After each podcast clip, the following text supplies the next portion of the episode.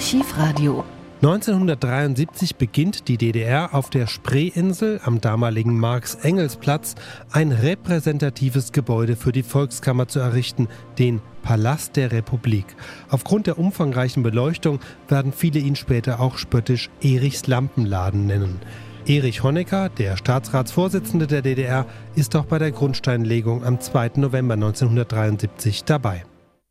Heute Vormittag, vielleicht haben Sie die Meldung im Nachrichtendienst gehört, Grundsteinlegung. Wir waren dabei, für Sie nun ein zusammenfassender Bericht. Liebe Genossen und Freunde, ich bitte nunmehr den ersten Sekretär des Zentralkomitees der Sozialistischen Einheitspartei Deutschlands, unseren Freund und Genossen Erich Honecker, die traditionellen Hammerschläge auszuführen.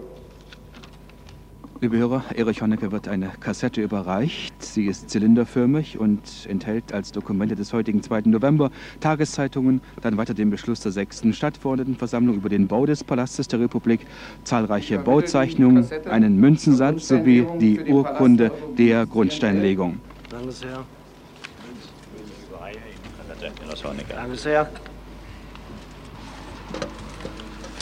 Danke Liebe Genossen und Freunde, verehrte Anwesende, wir legen heute den Grundstein für den Palast der Republik, für ein schönes, ein bedeutendes Bauwerk im Zentrum der Hauptstadt der Deutschen Demokratischen Republik Berlin. Dieser Palast soll ein Haus des Volkes werden, die Städte, verantwortungsbewusster Beratungen der höchsten Volksvertretung unseres Arbeiter- und Bauernstaates ein Ort wichtiger Kongresse und internationaler Begegnungen. Unsere sozialistische Kultur wird hier ebenso eine Heimstatt finden wie Frohsinn und Geselligkeit der werktätigen Menschen.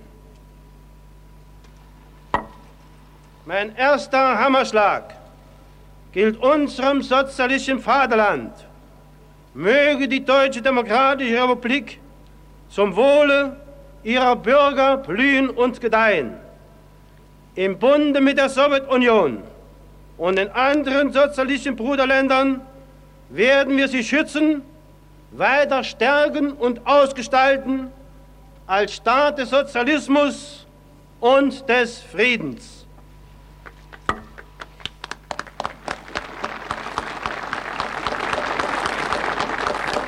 Der zweite Hammerschlag gilt den Bauherren, dem Volk der Deutschen Demokratischen Republik und seinen gewählten Organen, der Volkskammer, der Regierung und dem Magistrat der Hauptstadt Berlin.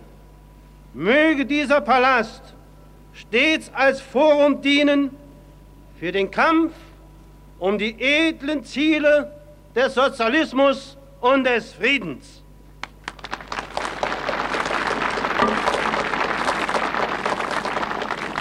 Der dritte Hammerschlag gilt den Erbauern dieses Palastes, den Bauarbeitern, den Monteuren, Meistern, Ingenieuren, Architekten und Künstlern, den Angehörigen der Nationalen Volksarmee der DDR und der sowjetischen Streitkräfte. Wir sind gewiss, dass ihr euer ganzes Wissen und Können aufbieten werdet, um ein schönes Bauwerk zu schaffen das seinen Bauern zur Ehre und seinen Gästen zur Freude gereicht.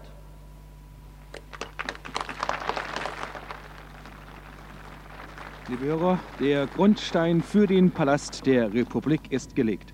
Eine schöne, verantwortungsvolle und verpflichtende Aufgabe stehen vor unseren Bauarbeitern.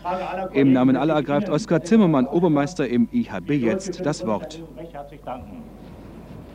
Den Beschluss des Politbüros und des Ministerrates zum Bau des Palastes der Republik haben wir Bauleute freudig begrüßt und wir sind stolz darauf, an diesem großen Bauwerk mitzuarbeiten.